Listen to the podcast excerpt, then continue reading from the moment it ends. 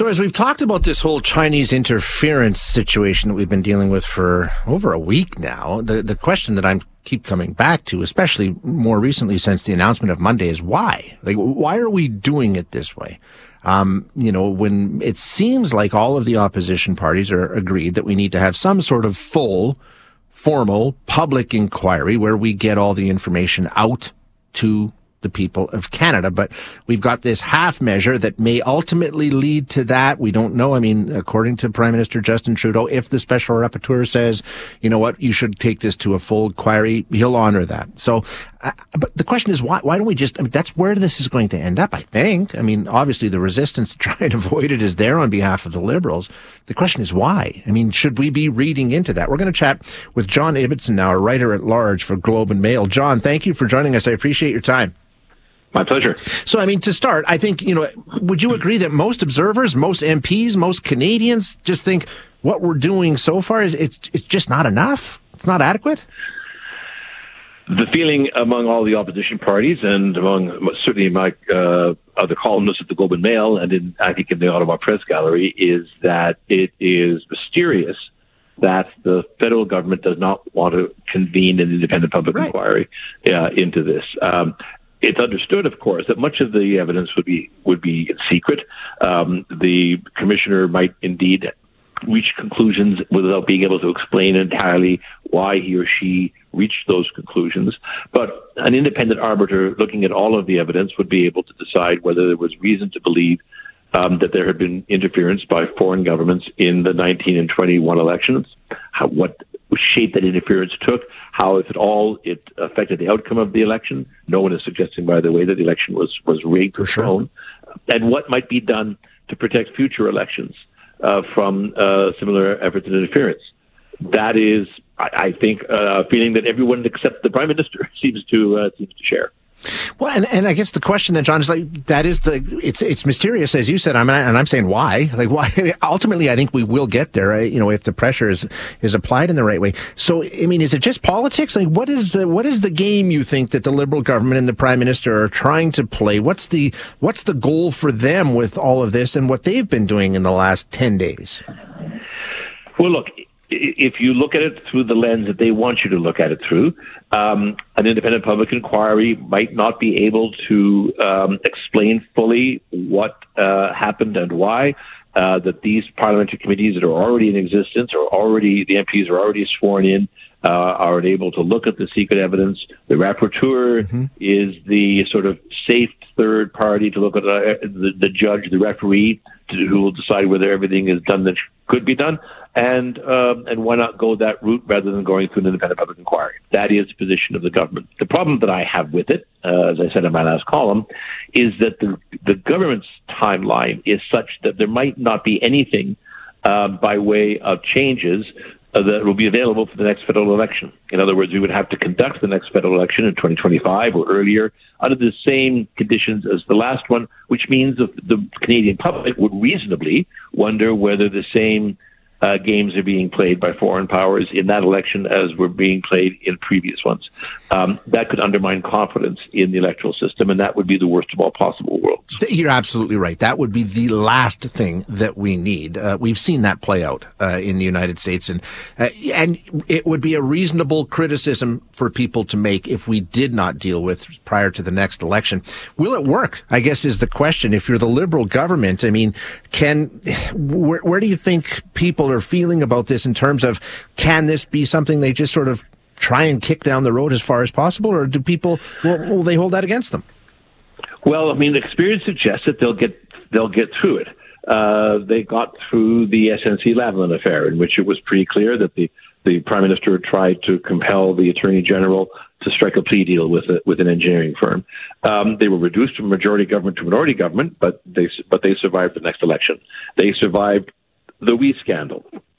Uh, they've survived any number of controversies over the years, and it's reasonable to believe that six weeks from now, three months from now, six months from now, people will have moved on to something else. But it leaves a mark. All of these uh, different controversies leave a mark, and eventually they add up. I always was baffled by the um, incredible furor over the uh, expense accounts of certain senators, um, and it, it brought down the Stephen Harper yeah. government. Why?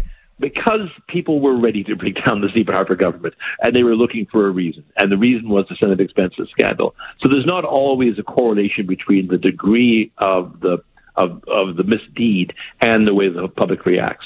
Someday um, the Liberals will do something that causes voters to go, that's it, I've had enough, I'm finished, I'm through. Uh, is it this? Will it be something else? That that's like predicting the stock market. And doesn't that speak to the opposition too? Like you say, I've, I've always been a little surprised the opposition couldn't do a better job with uh, all of the gift wrap scandals that were handed to them by the Liberal government. Um, they've got a calculation to make here too, and how they handle this. Uh, I said yesterday, I thought Poilievre sort of overplayed his hand with the the mocking and and goofy tone that he took in the House. There's a lot at risk for the Conservatives too. I mean, they should be able to turn this into a massive win. That's right. Governments defeat themselves. It's an old cliche, yeah. but but the other side has to show that it's ready to govern. In 2004, when Stephen Harper formed the Conservative Party with the help of Peter MacKay, um, it looked as though people might be ready to vote out the Paul Martin government. But they, as, as, it turned out, Stephen Harper wasn't ready. And over the course of the election campaign, it became clear he wasn't ready to govern, and the voters turned away. Two years later, uh, they decided that he was ready, uh, and they gave him, uh, a, albeit a weak minority government, but they gave him a government. People have to take a look at Pierre Poilievre in, in the same way they looked at Andrew Scheer, the same way they looked at Erin O'Toole, and say, is he ready now? Will he be ready later? Um, or is he just never going to be ready? Right. That's the decision that voters have to make before. You can't just kick the bums out because you have to kick some other bums in. and the question is, um, is, uh, is, is Pierre Poilievre ready to be Prime Minister of Canada? That's the voters have to decide that. And the third player in here, who I don't think has any possibility of being the bum that we kick in, but he certainly is in a position right now where all eyes are on him in a lot of ways, is Jagmeet Singh and his NDP party. I think the pressure is mounting on him too, because people see him as the guy that can actually do something in this situation. He's got the ability to actually force the hand of the Liberals. He can really lose a lot in this calculation as well or gain. I, uh, I agree. Um, I always had huge admiration for Jack Layton's political acumen he strung the liberals along until such time as he thought uh, they they had used up his their usefulness to him in implementing uh, policies that he wanted to see implemented, and then he brought the Paul Martin government down. Um, and he uh, also did a great job of uh, forcing Stephen Harper to uh, play to his agenda until such time as he brought the Harper government down. Now, the Harper government wanted to be brought down, to be honest, uh, and made himself the leader of the official opposition uh, he was poised uh, to form a government in the next election. Uh, of course, uh, illness took mm-hmm. made that uh, not not happen. Um, so, does Jagmeet Singh have Jack Layton's political acumen? Can he keep pushing the Liberals to implement an NDP agenda until such time as it's no longer in his interest, and then pull the plug? Well, if he's looking to pull the plug, this would be an awfully good excuse. Um, possible interference in federal elections and the unwillingness of the government to openly address that interference would be a good reason for a vote of non confidence. But I think as long as he believes he's going to get dental care and other forms of health care um, and other items on his agenda passed, then I think he'll keep the government in office. Yeah, I, I agree with you. It's, it's, unfortunate, but I think the cold reality is, John, we, you know, the, the calculations are being made on the next election, and that's what how they all the parties view all of this stuff. I think this this issue particularly rises to a level above and beyond that, but uh, that's not going to be the calculation they make. Where does it go? Do you think? I mean, do, do they relent? Does does does the can get kicked down the road, or can this issue be forced further? It appears as though the Liberals think that they can weather this one yeah. in the same way that they weathered the WE scandal. There are rumors that they might try to prorogue Parliament um, just to, you know, calm tempers and everything, although I don't think that would help in this case. Uh, they think they can weather it, and the Liberals are awfully good at figuring out how they can survive scandals. it's in their DNA.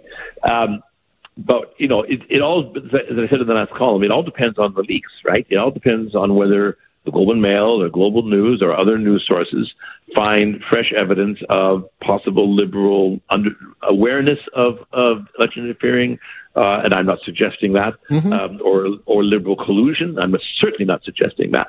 But if anything comes out that that you know grabs the can and brings it back, um, then then you know the temperature go, goes up and the and the crisis becomes more serious, and the pressure on the NDP to bring down the government uh, becomes more intense and then we have a real thing. But unless and until something like that happens, my guess is uh, the government will weather it. Yeah, uh, we'll see how it goes. John, fascinating conversation. Thanks so much for being here. I really appreciate it. Hi, it's Shauna, and I might be a bad parent because my kids think french fries are vegetables. Hey, it's Ryan, and I might be a bad parent because I went out for wings when my wife was in the hospital after giving birth. Johnny here. I might be a bad parent because in my house, the tooth fairy gives pocket change. But we're not alone. Len emailed us and said his six year old daughter's Tarzan moment going from love seat to lazy boy by curtains made him more proud than any dance recital. and Andy left his two year old at the rink. All right, guys, I'm sure we're not alone. Like Andy's kid. For stories and confessions like this, make sure you check out our podcast. It's called Bad Parents, and it's available wherever you get your podcasts. I left a glove at the rink.